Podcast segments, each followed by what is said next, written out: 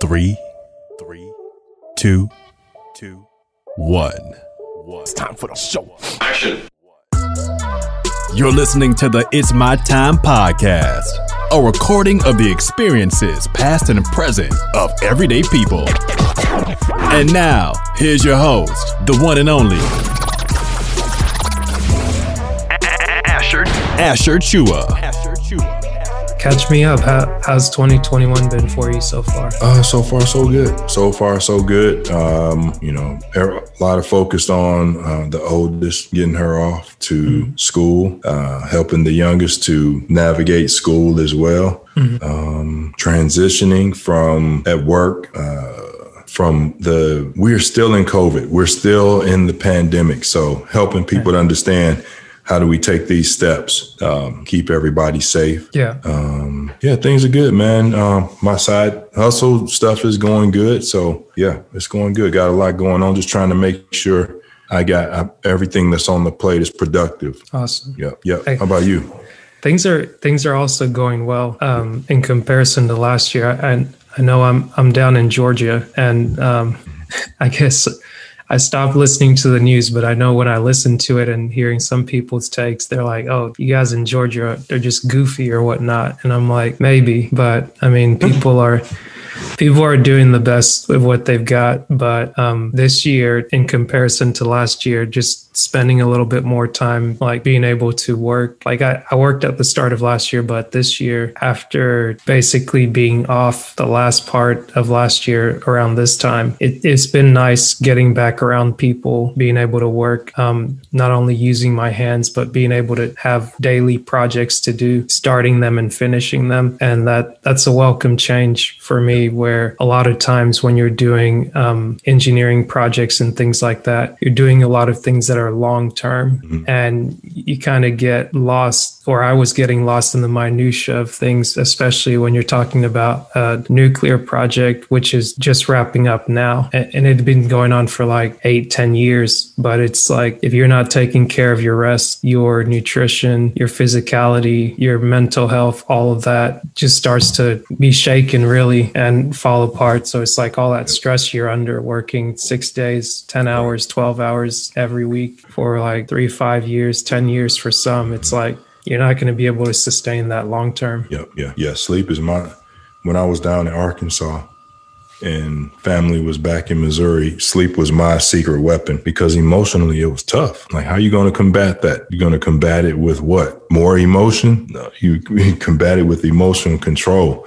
And for me, that's making sure I'm my nutrition and my rest and working out. If I do those three things, I'm I'm good. It, it's so it's funny because for some reason I, I feel like um, I grew up playing sports throughout high school, throughout middle school. And I guess I, I, just, after a while going through college and kind of getting out of college, I neglected to understand the appreciation for that. Because for me, it's like, sometimes I like I love being a, a con- contrarian where it's like if I see everybody doing something and I felt like oh that was my thing. Now everybody's doing it. I'm like uh, like even um, Barry was talking about like people walking in the morning and um, I was like I was getting excited like E was saying like get up in the morning three o'clock four o'clock five o'clock even six o'clock. I was like okay it's still early. But then after a while I started noticing I'm like okay there's like five ten fifteen people out here. I'm like where'd all these people show up from. This is my time. mm-hmm.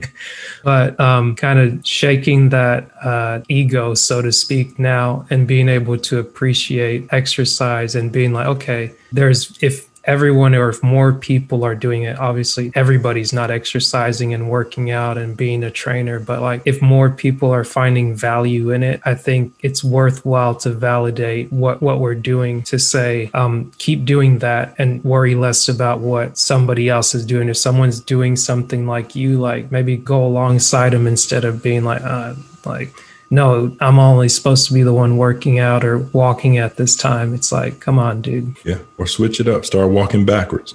right.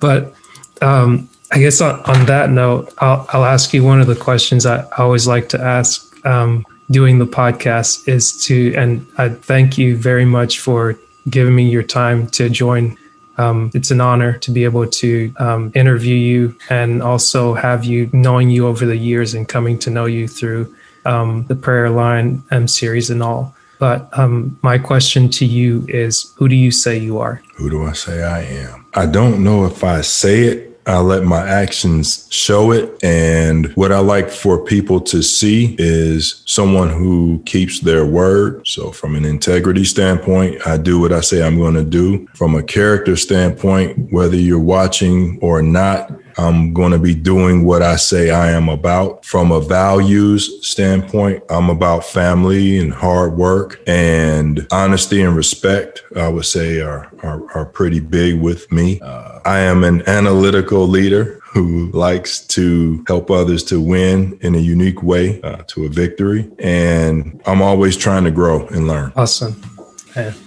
I, I always I always love the answers that I get from um, others just because it's always unique because it's like you, you could take that so many different ways and it's always good to just hear how people define themselves and where they come from and what what makes them them. Mm-hmm. Yeah, I agree. So you're you're currently in Louisville, right? Yeah, Louisville, Kentucky, working at the university in the athletics department, uh, overseeing the health and performance for all the athletes and uh, work with uh, sports medicine, sports nutrition, sports science, sports performance, mental health, mental performance, and team physicians. Awesome. So how how did you get there? Oh wow, um, taking advantage of a lot of opportunities, uh, meeting the right relationships along the way for sure um, having a vision, uh, knowing that I was actually a part of helping to create this vision, um, and you know, just doing something that's challenging. I want to do things that uh, I want to push the envelope. I want to be out there um, leading the the charge for change and uh, doing things in a way that I know would have helped me and people like me, uh, former athletes. So just just uh, being a mentor and, and, and, a coach and a trainer, it was a natural progression to eventually be in a position where I'm coaching coaches or leading leaders. Awesome. So I mean, so you're you're currently working at the University of Louisville. So um, how did you like? How did you get into athletics? Because obviously, it's like you you played, you you've been, you work out. Like your physique shows that. Like, how did you? Um, I'm trying to ask this in in an interesting way, but I guess when when do you remember the time that you first picked up the weights Oh wow! You know, I, I was I think I asked for my first weight set at ten years old. I don't know if I took them out the box until I was 13. Mm. And what made me think that that's what I wanted to do at 10 years old? Probably after my first year of playing Little League football, I realized that I had some deficits. So I'm guessing maybe I thought that lifting weights would be a way to do it. I don't, I had an uncle who had weights in the basement. I had cousins who had some weights in their basement. And it always fascinated me when I would walk by and the weights were sitting there on the floor. They were meant to be, uh, they were meant to be lift, lifted. Um, my dad had this gripper, uh, you know, he would always work on his grip. So yeah. I always thought of my dad as a big, strong person um, in my life. So for me, I think I knew that strength was important, being strong was important. Mm-hmm. And a way you get that is through resistance. So resistance training or whatever it may be. And I knew that lifting weights for me was going to be part of my survival. Growing up in inner city Detroit, I knew that uh, in order to protect myself, in order to survive, I was going to have to get stronger. Um, older kids in the neighborhood were obviously bigger and stronger. And uh, for me, it's it, it, football was something I needed to help me to become more self reliant rather than being the mama's boy I was, I am. Uh, I needed, I needed that. I needed, uh, you know, mom dropped me off at the football field for a reason and left me. Uh, there's a reason why she did that. There's a reason why the day I didn't want to go to practice, she told me the one thing that she knew I didn't want to do was be late. she said, you much rather get on your bike and start pedaling right now. And I remember that was the last day I did not want to go to football practice. And mm. so I'm, I'm grateful for, you know, my, I told her about that many years later. She said that was one of the hardest things she ever had to do was, was she knew um, it was the one thing I needed most at that time. Um, being sociable, being, you know, uh, being physical, uh, all the confidence that comes from that. And uh, she knew she knew it was important. She knew that having coaches, someone outside the house that was echoing the same message was important. Right. So uh, for me, weights and football kind of went together. And once I got to high school, uh, obviously it, it, picked up a notch from there. And then um, even more so once I got to college, I, my goal was to play college football. I knew that being as physically fit and strong and fast and athletic as possible would mm-hmm. would uh, definitely help me. Nice. It, it's interesting. Um, I guess I, I, only played sports through high school myself. Um, did football. Um, wasn't the best at it. I guess I was kind of known as Butterfingers, but I had the physique of a wide receiver, but just not the the complete skill set when it came to hand-eye coordination with catching. But I'm curious, what position did you play? In Little League, the best position you can put someone who's big and they don't know what they're doing is on the offensive line. Mm. And that's where I started.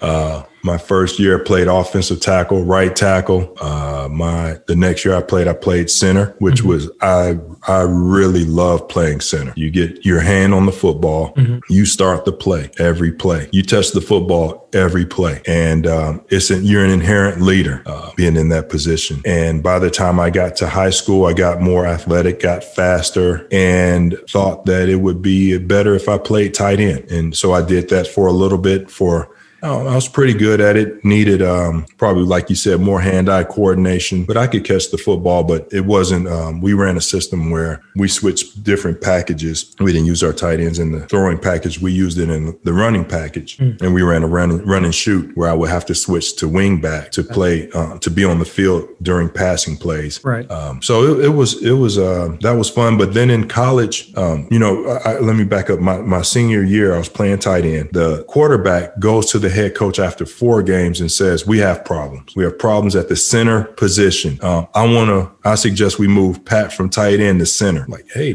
I've got scholarships lined up to play tight end, mm. and and now I'm going to switch in the middle of my senior year to center. I mean, who does that? And my goal was to play defensive end in college. Like, how is that going to translate? Right. Well, it, it did. It did. I went all state in five games at center. First team all state in five games, wow. and. Uh, and obviously, having that background in Little League from playing that position uh, made a big difference. And uh, wanted to play defensive end in college, which was a huge learning curve, uh, going from offense to defense. And it took me a few years to figure it out. It took me a long time to figure it out. I actually didn't start until my senior year in college and um, had a good enough senior year that I was uh, had the opportunity to be a free agent in the NFL. Awesome. So you did make it to the NFL? Yeah, yeah, yeah. I um, played for the San Diego Chargers, the Detroit Lions, Denver Broncos, and the Green Bay Packers. Wow. Still as a, a defensive end? As a defensive end, I actually uh, got to the point where I could play anything on the defensive line. So I actually have played in an NFL game at every position on the defensive line. Wow, that's amazing.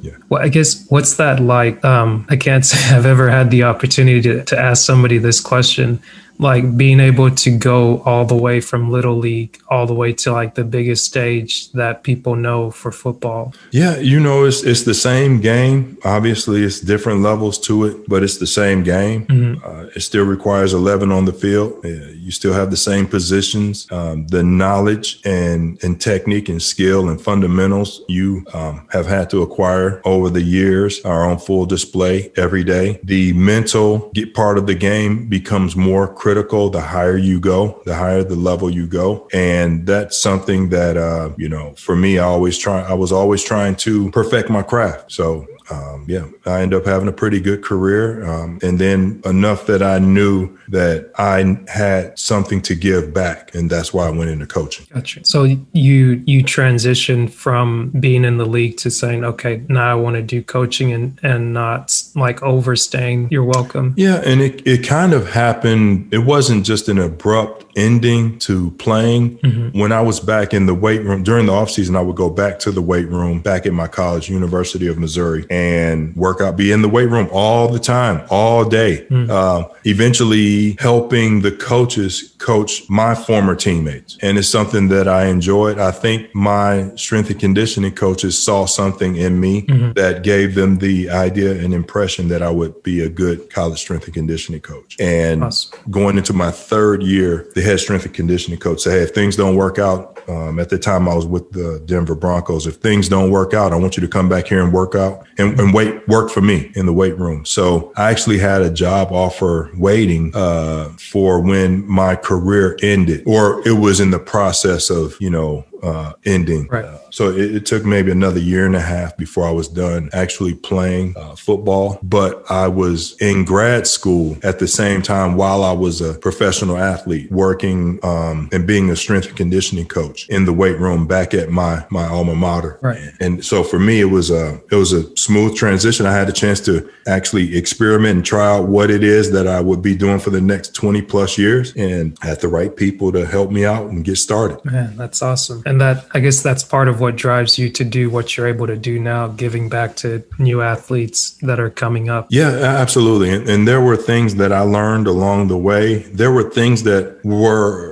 available to me to learn that I didn't learn, just didn't know they were important to learn Hmm. at that at that moment. And for me as a coach, that's what I spent a lot of time emphasizing was those things that we would typically just kind of gloss over Mhm. and ignore sometimes or not place the right amount of importance of value on that specific instance or lesson or uh, whatever whatever we what skill fundamental or life lesson whatever it is um, you know just being immature um, thinking we might know more than what we we do at the time that's what i I spent a lot of my time making sure I was highlighting those moments. Like, this is a moment when you're probably thinking, Hey, coach, what are you talking about? I'm telling you right now, this is a moment. What I'm saying, if you don't pay attention, Yeah. you're going to miss it and you're going to be upset at yourself. And so, just taking that approach really grabs the attention. It grabbed the attention of the young people I was working with. Um, and, and that is something they respected. It's something uh, they knew that, you know, here, I'm telling, I'm putting it out there. This is something that me or my teammates missed. So don't miss it. Right. That's awesome. I, I guess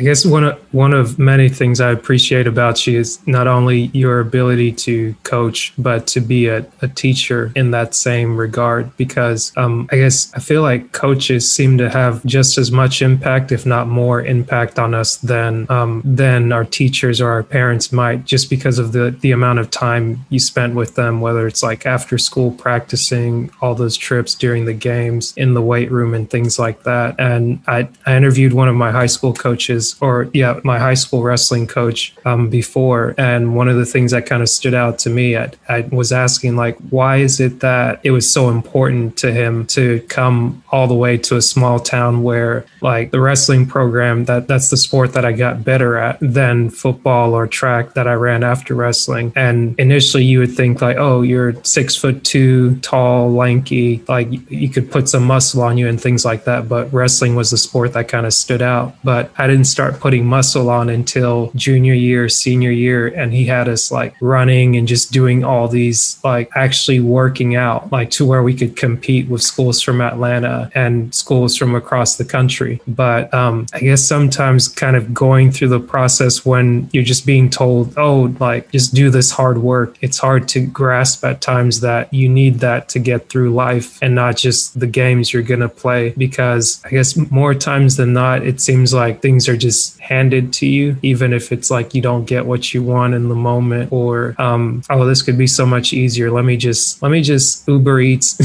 something like I don't have to walk two miles in the snow like my parents said they did or things like that. But it, it feels like the path of least resistance is always preferable. But through sports, through strength training, through lifting weights, things like that, it always seems like it's a it's an appropriate way, especially for a young man, to learn how to build the muscle of resistance. Because when the world comes at you, it's not always nice and it's not just waiting to pat you on the back like mom would and um, kind of just look out for you. And even for some people, your dad, if they're in your life, they might um, do a good job of taking care of you. But your parents, they they can shelter you a little much. So it, it was good to see like how your mom did for you to say, hey, you're gonna go play football and you need to be there on time to not miss this opportunity of life. Yeah. You, you said something that reminds me of a quote I've heard. You can't teach, you can't coach what you don't teach. And and so coaches are teachers. Um, my one of my mentors, Dr. Rick McGuire, says that uh, most of the kids, or a lot of kids, or some of the kids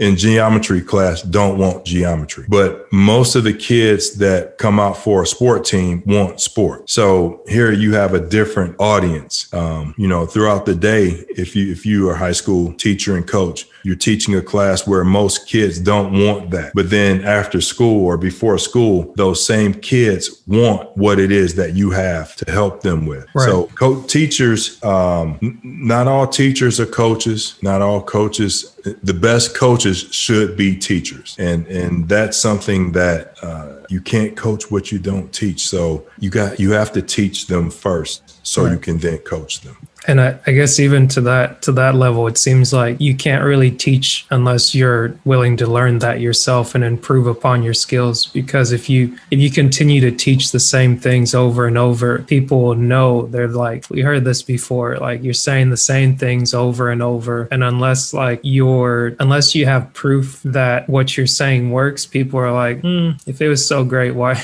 why didn't you make it or why didn't you do it? Like for you yourself, you can be like, okay, I not only played the sport, but I went to all the levels you can get to, and here's how I did it. And um, even so, like you mentioned, being in graduate school, like you're not just um, you don't just have like the sports credentials, but you also have like the academic credentials. Yeah, I think that's important. Now, my parents always stressed academics, so. Uh, it was never, well, you need to get a college degree, you need to get a master's. It was just education is the key to life. That was it. And for me, um, something you just said, I was writing it down just now to go along with you can't coach what you don't teach. I'm writing down you can't teach what you don't learn. Mm. And I, we have to continue to learn in order to teach. Uh, it's how you stay connected with those you're trying to reach. And, you yeah. know, if, if you think you know it all and there's nothing to learn, that's going to come across. And, and, and there are times when I learn from my athletes. Uh, and we, we, there are times when I was supposed to learn from my athletes. And, and that's important. It, it's, it's a relationship that, that goes back and forth. There's there, everyone has their role. So it's mm-hmm. not that the students or the athletes or the coaches or teachers, and it's that you can learn from them. I know you got your, your doctorate that's why you're Dr. Pat Ivey. Why is it that you you pursued that? I guess in the same vein of education. Mm-hmm. Well, it, it comes from my experiences. I realized that when I got to the highest level, there was a level, there was some mental skills I watched the best of the best have and and, and use to their advantage. Mm that I was still trying to use my physical skills to compete with the best of the best physically. Mm-hmm. And some of them were really good mentally from a mental performance standpoint. And I realized a lot of that I had done myself. I that was I was self-taught or things I learned by just observing others, but there is formal education on on mental performance and sports psychology. So for once we got to the to the championship game and what we were doing was not enough for the mm-hmm. second year in a row and then one of the team captains basically called me out and us out, not in a negative way, but coach, you We've done everything we're supposed to do. We worked hard. No one does it better. We believe it. What's missing? And at the time, I'm thinking like, I don't know what's missing, but I need to find out because you're looking at me like, friend, you're looking at me for answers mm-hmm. because I've told you that I have answers. And those answers happen to be in textbooks, in classrooms, um, research papers, science. And um, that's where I went to, to uh, gain that knowledge. And it started with me just attending class and within Oh, a short period of time. Within about three weeks of me taking my first class, I said, "Oh, I'm if I've started this, I'm going to finish it," and that's that's uh, that's what I did. Gotcha. So you went in initially just to you went to take a class just to figure out like what the missing piece was, but then something told you it's like this. I've got to finish this this right here. Yes, and um, actually, one um, it was me and one of my assistants. We both uh, went in it together at the same time, taking uh, the cl- taking classes and learning a lot and, and really understanding what we were missing. And um, yeah, so three years later, I finished up, wrote a um, dissertation. I studied elite NFL football players. Like mm. so, once again I wanted, I, I, was going backwards in time to help me move forward in the future. And going back in time was to understand, I, I was going backwards in time to understand what it is that I was missing mm-hmm. um, compared to these teammates of mine who were NFL MVPs, Hall of Famers, Pro Bowlers, and what it is that they had that I didn't have. Because as a coach, I still carry with me my experiences, and whatever I didn't have wasn't a part of my coaching um, toolbox. So that's what I use my dissertation for to go back and study the study some elite NFL football players. I just so happened to have coached them at mm. that time, and there were things that obviously we had done as a program that allowed them to reach the level they were at. And I wanted to study that so that I could then um, capture it mm-hmm. and be able to replicate it. This this was while you were at the University of Missouri. Correct. Gotcha. Awesome. Yeah. It, what's interesting is like when when you mention it, um, I guess on face value, there there are a lot of things that uh, I would say I don't know as it relates to either like sports or just like popular. Uh, what's the word? Like people that are that are well known. Like for instance, I didn't know that Shaq was a PhD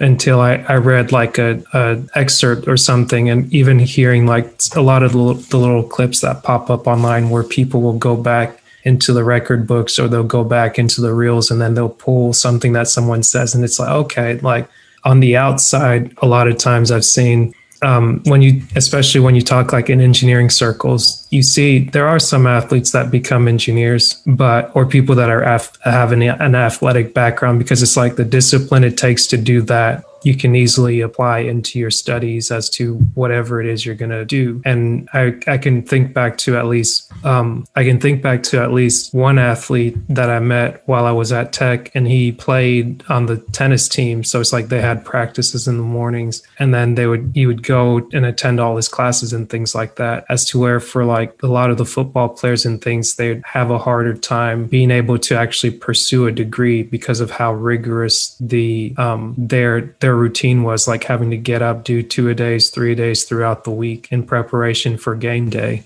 And um, I guess I, I said all that to say it makes it more of a pleasure to have these conversations like with yourself and with other people because the more I get around people, like from the first time I had my first job in landscaping, being able to work with um, a close friend of the family that's still a landscaper till this day. And just the amount of detail and attention that goes into like understanding. So my dog is going crazy in the background. So oh, I apologize. No problem. It, yeah. For some reason, it dropped off there for a second. Yeah. But I guess all I was just trying to say was that um, I always find value in talking with people individually, despite their background because it's like you always learn something more and more interesting because like if you just look at things face value you might think oh like football players or athletes i'm sure like men or women look at men like oh why do you guys love the sports or whatnot? It's like there's there's value in it where even women that love sports, it's like there's some inherent value in it where it's like you have the struggle, but you have the ability to um, engage your mind in different ways where it's like even at the point where your body won't go, like being able to push past that. And when you you fast forward it present day to like having to step out of the book, like when you're in a coaching perspective now, it's like you're having to delegate, so to speak, like you can't get on the field or you're not getting on the field per se and saying, okay, now I'm going to play this position. Although you could play all the O line or all the defensive line positions at one point, like you couldn't play them all simultaneously. So, it, like you were saying, you have to be able to engage well in that role that you have at, at that time. And like just thinking, okay, I'm the coach on this team and I'm helping my guys get here, but we're getting here to this point, but we're falling short. Okay, what can I do to add to the mix? Okay, let me go and look at other people that have done it, study them, and be able to pull information from there and apply it in a further way that that's impressive.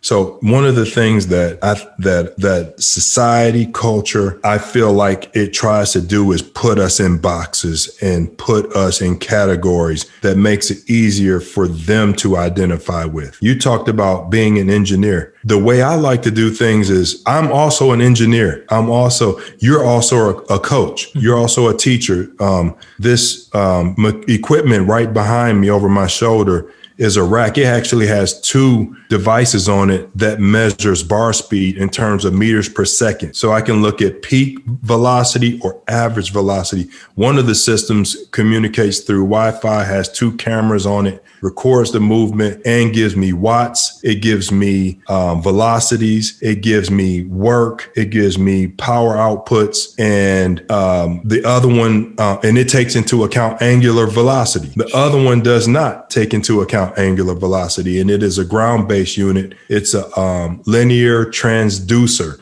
So um, so I can speak that language too, mm-hmm. and, and and and you're like, oh man, this this is getting me going. Uh, but but the truth is, as human beings, we all have these interconnected um, uh, aspects or or um, components to us. And a lot of times we are told, and we're, hey, no, you're, you fit over here and you fit over there. And the truth is, we're all connected. We're all connected in some kind of way, mentally, spiritually, we're connected. So I would just tell people, don't let put don't let what society says you should be and how you should go about things. Otherwise i would have never. I shouldn't have gone back to get my doctorate in sports psychology while i was a strength and conditioning coach as a matter of fact, our national organization speaks against it. Like you, we don't, we don't encourage dual certification. Like seriously, wow. as people and as athletes and as parents, and we're expected to be a lot. Right. And as professionals, we're expected to be one thing. Like it, it doesn't work that way. It doesn't make sense. I understand from how you pay someone for their services, but to me, that's uh, that that's that's a limiting mindset. And mm-hmm. when it comes to um, being being elite at what we do, we won't get there if we just do what is expected or the way um, society tells us to do it. We have to make our own paths and, and follow them and um, hold ourselves accountable to to growth. Awesome. I like that. And one last question I have for you. What is something you gained from 2020?